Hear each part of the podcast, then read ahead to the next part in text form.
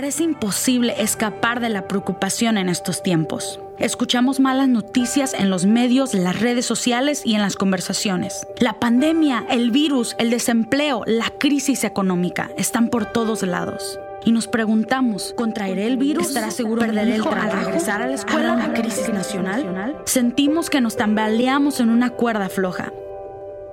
Pero Dios nos invita a confiar en Él en estos tiempos difíciles. Saber que Él tiene un plan y un propósito.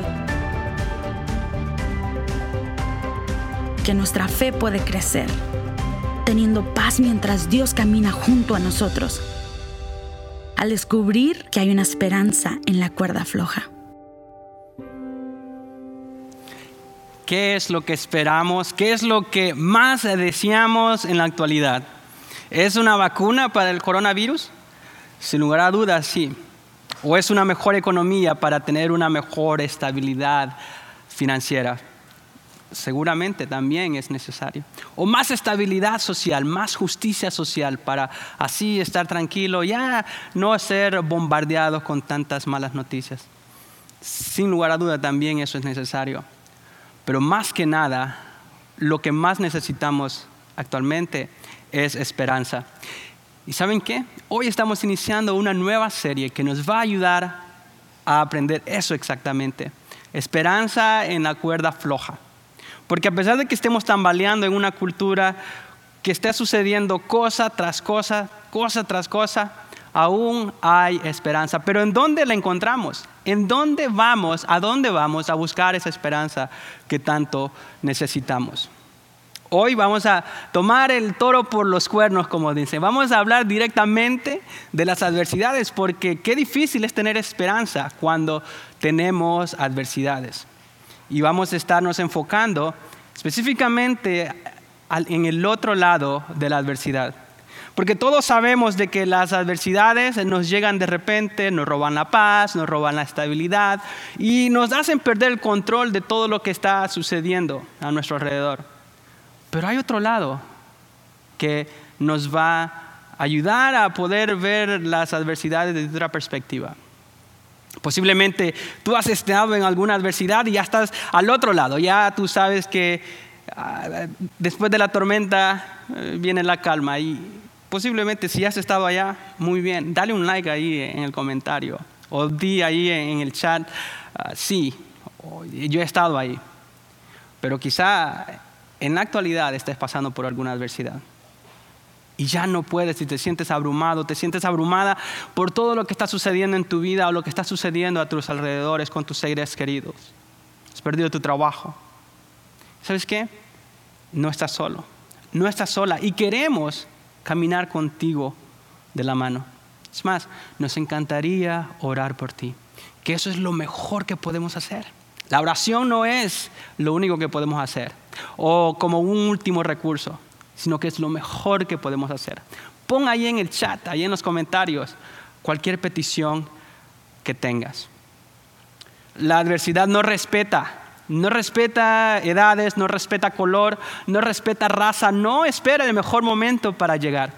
De hecho, ya sea que seas una persona de fe o no seas una persona de fe, ahora vamos a aprender en unos versículos que se encuentran en el Nuevo Testamento que la adversidad tiene otro lado y que a través de ella podemos crecer. De hecho, estos versículos fueron inspirados por Dios, obviamente, pero fueron escritos por una de las personas que al principio del cristianismo fue un perseguidor de la iglesia, pero tuvo una experiencia con Jesús y eso lo llegó a ser su seguidor y después aquello que él perseguía empezó a predicarlo. Pero por esa decisión empezó a ser perseguido a ser tratado injustamente, fue encarcelado, fue apedreado, fue latigado. Y en medio de aquella experiencia, él escribe estas cosas que vamos a aprender hoy en el Nuevo Testamento. Y lo escribe una carta que escribe para los romanos, para una iglesia que estaba en Roma. Y en el capítulo 5, versículo 3, dice de la siguiente manera. También nos alegramos al enfrentar pruebas y dificultades porque sabemos que nos ayudan a desarrollar resistencia. Versículo 4 dice, y la resistencia desarrolla firmeza de carácter, y el carácter fortalece nuestra esperanza segura de salvación. Y esperanza, y esta esperanza no acabará en disilusión, pues sabemos con cuánta ternura nos ama Dios, porque nos ha dado el Espíritu Santo para llenar nuestro corazón con su amor. Posiblemente tú ya habías escuchado estos versículos, pero hoy los leímos desde con otra versión, una, una versión que no es tan tradicional, para verlo de una manera refrescante, una nueva manera. Porque notemos cómo dice en la primera parte del versículo 3, también nos alegramos al enfrentar pruebas y dificultades. A ver cómo está eso, Pablo. Nos alegramos al enfrentar adversidades, eso es contradictorio. No sé si te ha pasado a ti en algún momento. Cuando yo he estado en adversidades, yo no estoy alegre, no estoy celebrando. Es más, queremos llorar. Y es necesario llorar cuando estamos en las adversidades. Queremos que las otras personas nos escuchen, porque vamos a estar celebrando en adversidades. Bueno, unos versículos antes, el apóstol Pablo había enseñado que tenemos una paz que sobreabunda, una paz cuando tenemos una relación con Dios a través de su Hijo Jesucristo. La realidad es de que cuando nosotros tomamos decisiones malas, decisiones o cosas que nosotros pensamos, cosas que nosotros hacemos, cosas que nosotros decimos que no le agradan a Dios, eso nos separa de Él. Cosas que hacemos que lastiman a otras personas y nos lastimamos a nosotros mismos. Eso nos pone en enemistad. Entonces Pablo está explicando de que cuando ponemos nuestra fe en Jesús, nos restauramos esa relación y encontramos esa paz. Y entonces celebra eso, pero después hace ese contraste. Y dice, pero ¿saben qué? No solo en esa paz tenemos gozo y alegría, sino que también en las adversidades. Lo que el apóstol Pablo nos está queriendo enseñar es de que en las adversidades también podemos crecer. Y por eso es digno de celebrarlas. Pero ¿cómo es que crecemos en las adversidades? Suena algo contradictorio. ¿Cómo es que podemos crecer aún cuando estamos en el dolor? En primer lugar, crecemos al reconocer que en las adversidades valoramos lo que usualmente ignoramos. En las adversidades valoramos lo que usualmente ignoramos. Y si has estado en alguna adversidad, tú sabes a lo que me refiero, ¿cierto? Por ejemplo, ahorita en, el confinamiento, las cosas que típicamente ignorábamos, ahora tienen mucho más valor. Las mascarillas que nadie se quería poner, ahora son caras si es que las encuentras. ¿Cuánto no valoramos esa visita que podíamos hacerle a nuestros seres queridos, a nuestras amistades? Poder hacer un asado tranquilamente. O ir al, cine y comprar palomitas. Eso, eso son cosas que típicamente no valorábamos. ¿Saben qué? Hay más cosas, aún más importantes, que típicamente ignoramos. Y una de ellas es que el valor de la vida. En las adversidades entonces es que valoramos lo que es más importante. Y la vida es una de ellas. No sé si te ha pasado cuando has ido a, un funeral. El ambiente es triste, ¿cierto? Estamos todos reflexionando en la brevedad de la vida. Ya ahí no importa qué carro traemos, ya no importa qué ropa es la que vestimos, valoramos lo más importante. Ya los pleitos y los conflictos que nos metemos por cosas que no tienen importancia, todos pasan en segundo lugar, porque la vida vale más que cualquier cosa. De hecho, una de las películas que que tocaron mi corazón desde el principio y si la has visto posiblemente sabes inmediatamente que, que toca todo, las vibras más íntimas de uno y que se llama La vida es bella. Es una película italiana que cuando el poderío nazi empieza a, a querer gobernar toda Europa y de hecho su misión era gobernar el mundo, ellos empiezan a atacar a ciertos grupos minoritarios, uno de ellos los judíos. Y trata de este papá que con su hijo se encuentran en un campo de concentración.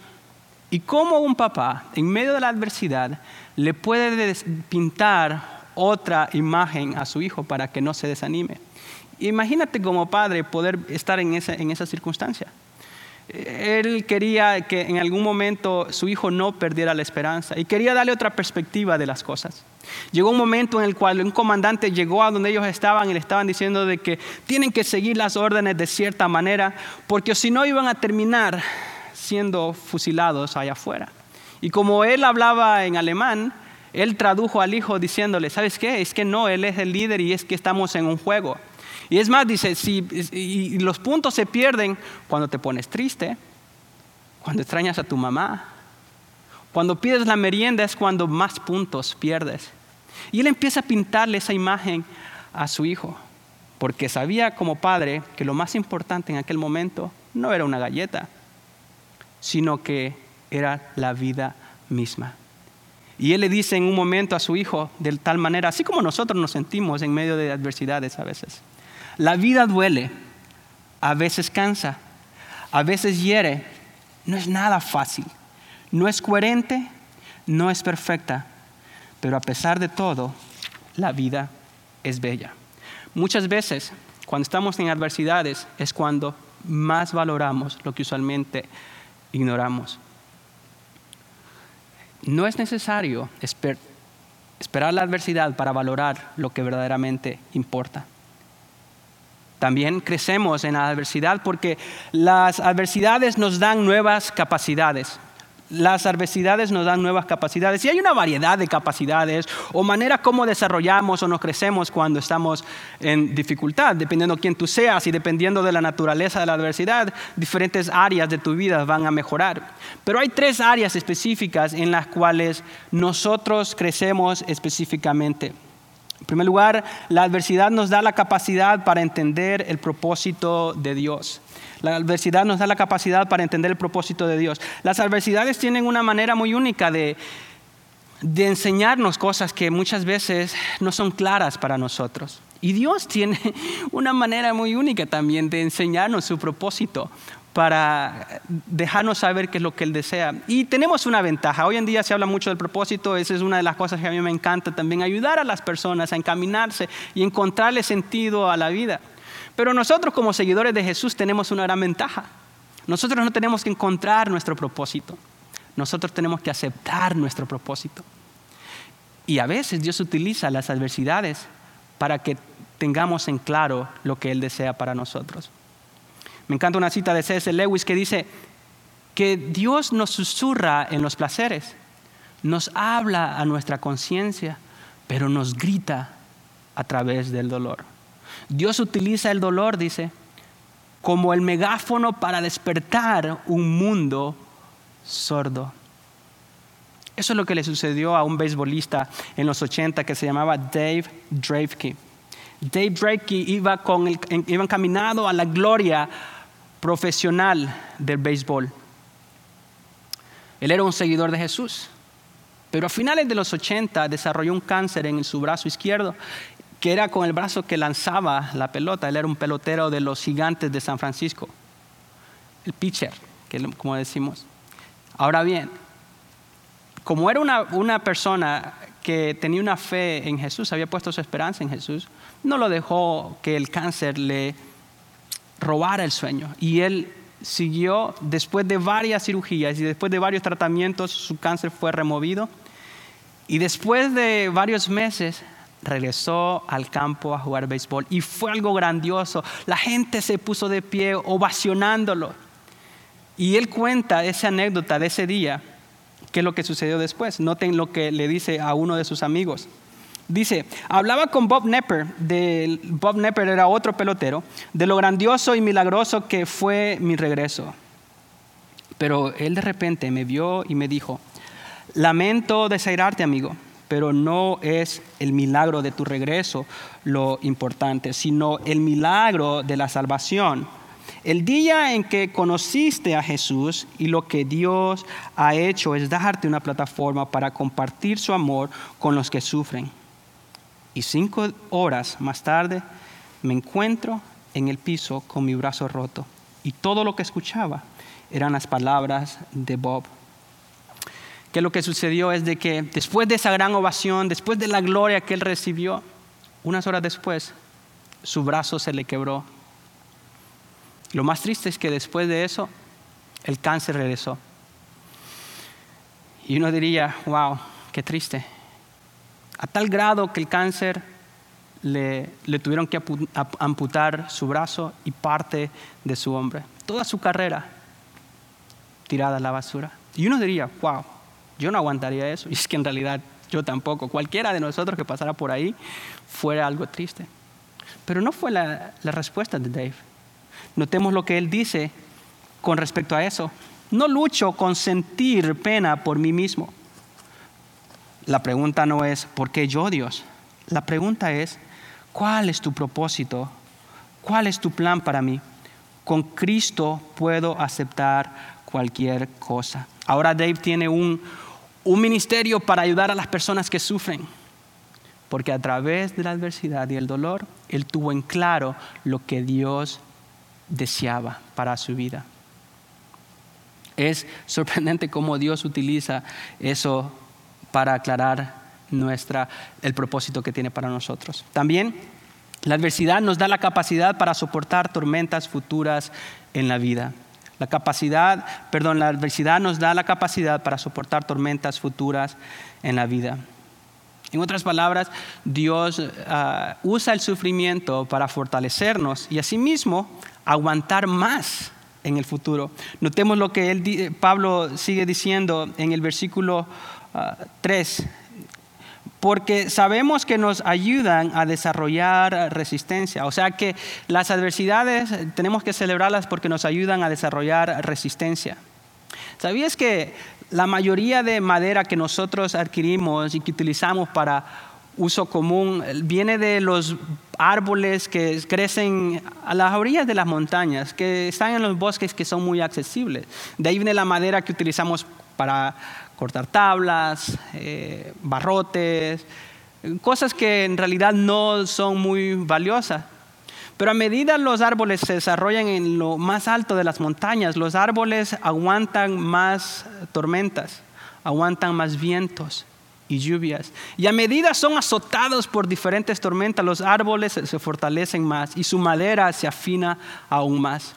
Cuando taladran esos árboles ya no la utilizan para uso común, sino que de ahí sacan la mueblería fina. Los muebles que tú tienes en casa, los que yo tengo en casa, ya no son hechos de madera sencilla, sino que tiene que ser una madera más fuerte, una madera más fina. Asimismo sucede con nosotros en la vida.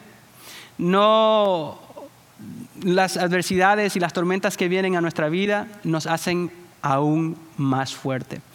Y lo interesante es de que como Dios nos ha fortalecido en aquella adversidad, nosotros nos preparamos para el futuro, pero también para apoyar y ayudar a aquellas personas que están a nuestro alrededor. Y nosotros en Sugar Creek somos una comunidad para eso, para ayudarnos los unos a los otros. Y nos encanta poder compartir con tiempo. Tenemos algo que se llaman grupos de conexión, en los cuales durante la semana o durante los fines de semana nos reunimos a través de Zoom y poder aprender juntos y crecer juntos y apoyarnos y echarnos las cargas los unos a los otros. Y si tú estás en alguna adversidad, estás pasando una tormenta, en primer lugar, déjame decirte, no estás solo. Dios quiere estar contigo. Dios quiere ayudarte y nosotros queremos ayudarte. Comenta allí si hay algo en lo cual podemos hacer. Y si quieres conectarte en un grupo de conexión, hay una variedad de grupos, dependiendo de tu necesidad, dependiendo de, de tu interés o etapa de tu vida. Así de que no estás solo. Si estás en una tormenta, déjate querer por Dios. También veamos otra capacidad que nos, da la adversidad. La adversidad nos da la capacidad para desarrollar nuestro carácter para desarrollar nuestro carácter. Pablo dice, dice, en el verso 4, la resistencia desarrolla firmeza de carácter. O sea que la adversidad la celebramos porque nos hace más fuerte, pero también nos da un mejor carácter. La idea de carácter aquí no es un genio fuerte o un temperamento fuerte. Carácter habla acá de una capacidad moral y ética. Por eso es que otras versiones de, la Biblia lo dicen como virtud a toda prueba. Una virtud, habla de virtud más que de genio. O carácter aprobado, dice otra versión. A Dios le interesa más que nosotros estemos aprobados en medio de la adversidad. Le interesa más nuestro carácter que nuestra comodidad, porque en medio de la adversidad es donde nosotros tomamos las decisiones y esas decisiones o nos alejan o nos acercan a Dios. Esas decisiones nos, nos ayudan a crecer o a retroceder. Por eso me encanta también un principio que he aprendido de, John Maxwell. John Maxwell es un gurú del crecimiento y del liderazgo. Pero él habla mucho acerca del carácter y dice lo siguiente acerca del carácter, el liderazgo y el crecimiento personal. Dice, el crecimiento en el carácter determina la altura de su crecimiento personal. O sea que la altura que deseamos llegar eh, está limitada por nuestro carácter. Cada decisión que tomamos construye o destruye nuestro carácter. Cada decisión que tomamos. Y eso nos prepara para seguir avanzando o para seguir retrocediendo. Y a Dios le interesa eso. Porque en medio de la adversidad, Dios nos ayuda a desarrollar nuestro carácter. Saben que las personas más, más exitosas, las personas súper talentosas. Todos esperaríamos que tienen ventajas sobre nosotros porque vienen de una familia ah, exitosa, tienen mejores circunstancias, traen una, una ascendencia que les, les catapultó al éxito. De hecho, unas décadas atrás hicieron un estudio de 700 personas famosas, exitosas alrededor del mundo. Y lo que encontró el, psicólogo y autor Víctor Gortzel, él trataba de entender de, a qué dependía, de qué dependía esta grandeza. Y lo que se dio cuenta es que el 95%, el factor común de, de todas las personas exitosas, no era el dinero, no era su familia, no eran las circunstancias, sino las adversidades que tuvieron que afrontar y que les obligó a poder explotar todos sus talentos y a utilizar todos sus recursos. Y él escribió un libro que se llama Cradles of Eminence. La, mejor dicho, o en español se llama Las cunas de eminencia. Y pues personas como ven en la foto ahí, Martin Luther King, Madre Teresa de Calcuta, 700 personas. Todo lo que estas personas tenían, el 95% de estas personas tenían la adversidad como un factor común. O sea que la adversidad fue que los catapultó hacia donde llegar. Nuestros nombres no están allá sin lugar a duda, por lo menos a mí no me entrevistaron. Si te entrevistaron a ti, me dices, no está allá nuestro nombre ¿eh? como las personas más famosas y más talentosas, pero la verdad sigue siendo igual. Las adversidades te van a forjar el carácter para que en el futuro tú puedas crear un impacto en la vida de otras personas. Por lo menos a tu alrededor, porque el, carácter es desarrollado en adversidad. Otra manera como crecemos ah, al, estar en dificultades es porque la adversidad provee una esperanza de seguridad. Es aquí donde llegamos al tema de la esperanza, que en la adversidad podemos encontrar esperanza, pero notemos lo que dice Pablo en la última parte del verso 4. Y el carácter fortalece nuestra esperanza segura de salvación. Pablo habla de una esperanza segura. Él, ha ido explicando este tema de la adversidad de una manera ascendiente. O sea que la adversidad nos da paciencia o resistencia, la resistencia nos da carácter y el carácter nos da esperanza. Pero no una esperanza pasajera, sino una esperanza segura.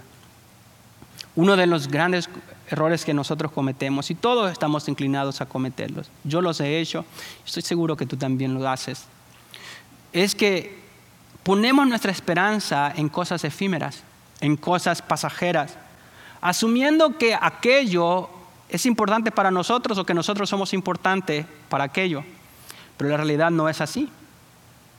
Ponemos nuestra esperanza en el gobierno, pensando que nosotros somos importantes para los políticos, pero la realidad es que no le importamos tanto como nosotros pensamos. Así que nuestra esperanza es desilusionada. Somos desairados, desanimados. Ponemos nuestra esperanza en el trabajo, en nuestra carrera, en nuestra profesión y nos empeñamos trabajando, dando toda la vida en nuestras carreras y nuestra profesión. A veces ponemos hasta en tela de juicio nuestro propio carácter para poder escalar profesionalmente, porque estamos esperanzados en que ahí va a estar nuestro bienestar. También ponemos, cometemos el error de poner nuestra esperanza en relaciones. en personas que nosotros pensamos que somos importantes para ellos. Y Dios nos manda advertencias, nos manda banderas rojas diciéndonos, ten cuidado, porque vas a terminar desilusionado, vas a terminar desilusionada. Cometemos un gran error. Pero la esperanza que el apóstol Pablo está diciendo acá no está basada en el gobierno, no está basada en la profesión o en nuestras personas, no está basada ni en nosotros mismos, en nuestra conducta, sino que está basada en Dios mismo, una esperanza segura. Porque veamos cómo Pablo sigue diciendo en el verso 5, una esperanza que no decepciona. El gobierno te va a decepcionar, la familia te va a decepcionar, lamentablemente. Tus amigos te van a decepcionar, tu jefe te va a decepcionar. Pero Dios jamás te va a decepcionar porque Él lo dice acá en su palabra. Dice, porque al darnos el Espíritu Santo, Él ya nos dio el Espíritu Santo.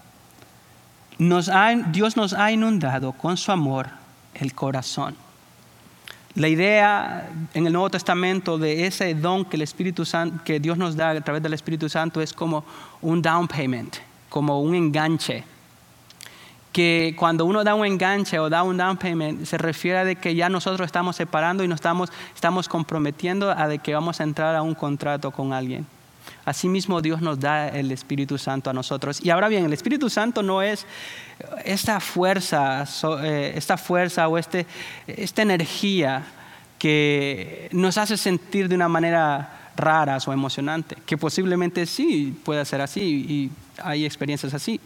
Pero más que nada, el Espíritu Santo es Dios mismo, es una persona. Y de hecho Jesús le llama nuestro consolador, nuestro ayudador. Y en medio de la adversidad es donde encontramos la esperanza en Dios, una esperanza que no decepciona. También, una cosa más, en la adversidad sufrimos, pero también crecemos. Todos sabemos que en la adversidad sufrimos, pero el otro lado de la adversidad es que a través de ella crecemos. Para eso es necesario tener una relación íntima con Dios. Y poder apreciar el otro lado de la adversidad es que nos da esperanza al final. En 1948 hubo un pastor rumano que cuando el movimiento comunista en Europa empezaba a hacer estragos en, la sociedad y en los diferentes países, uno de los, de los uh, targets, uno de los puntos de ataque del comunismo era disolver el cristianismo. Y este pastor empezó a hacer un movimiento a escondidas del poder comunista este pastor se llamaba Richard Warmbrand. De hecho, es el fundador de una revista que se llama Torturados por Cristo o eh, eh, La voz de los mártires. Que él, en aquel entonces, cuando empezó a hacer este movimiento, fue torturado por Cristo. Estuvo en confinamiento tres años, o sea que no tuvo acceso a otras personas por tres años y fue latigado, fue torturado de una manera horrenda. De hecho, es lo que el apóstol Pablo experimentó en el primer siglo también. Pero él tenía una perspectiva diferente de la adversidad. Porque él podía ver las cosas desde la perspectiva de Dios y en él tenía esa esperanza. Dice de la siguiente manera en su autobiografía, los años de prisión no me parecieron demasiado largos, porque descubrí solo en mi celda que más allá de la creencia y el amor, hay un deleite en Dios, una felicidad profunda y extraordinaria que es como nada en este mundo. Y cuando salí de la cárcel, era como alguien que bajaba de la cima de una montaña, donde he visto por kilómetros la paz y la belleza del campo. Ahora regresa a la llanura.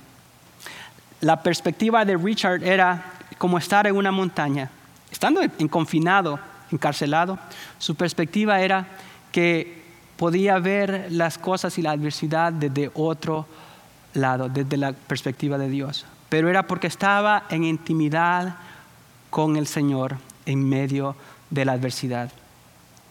Y mi deseo hoy con este mensaje es que podamos entender el otro lado de la adversidad, que es que podemos crecer a pesar de que sufrimos. Así de que a final del 2020, como todos queremos que ya termine el 2020, podamos decir, en el 2020 crecí, sufrí, pero también crecí. Todos sufrimos en el 2020, pero también podemos crecer. Y ese es el, otro lado de la adversidad. Pero es, hay un requisito, y ese es tener una relación con Dios a través de Jesús. Y yo quiero invitarte hoy a que tomes esa decisión. ¿Cómo lo puedes hacer? Es simplemente reconocer de que estás separado de Él. Que todas las cosas que nosotros hacemos, decimos o pensamos nos separan de Él porque Él es santo. Y eso nos pone en una enemistad con Él. Pero al aceptar el perdón que Dios nos ha dado a través de Jesús, entonces podemos acercarnos a Él y podemos tener una perspectiva completamente diferente de la adversidad, pero también una perspectiva diferente acerca de la vida. Te invito a que lo hagas hoy. Escribe ahí en el chat que quieres tomar esa decisión y aceptar el perdón de pecados a través de Jesús y nosotros queremos ayudarte. Quédate en o ve a diagonal siguientes pasos y ahí hay personas que querrán hablar contigo a través de una plataforma virtual. Acompáñame a orar. Señor, gracias. Gracias por tu bondad, gracias por tu palabra. Gracias porque al estar en una relación contigo nos permites tener una esperanza, Señor, una esperanza segura y que nos muestras el otro lado de la adversidad que podemos crecer, Señor. Te ruego a que tu palabra germine en los corazones de las personas, Señor, y que tu Espíritu Santo siga obrando en ellos, Padre. Gracias por el gran privilegio que me das de compartir de tu mensaje. En el nombre de Jesús. Amén.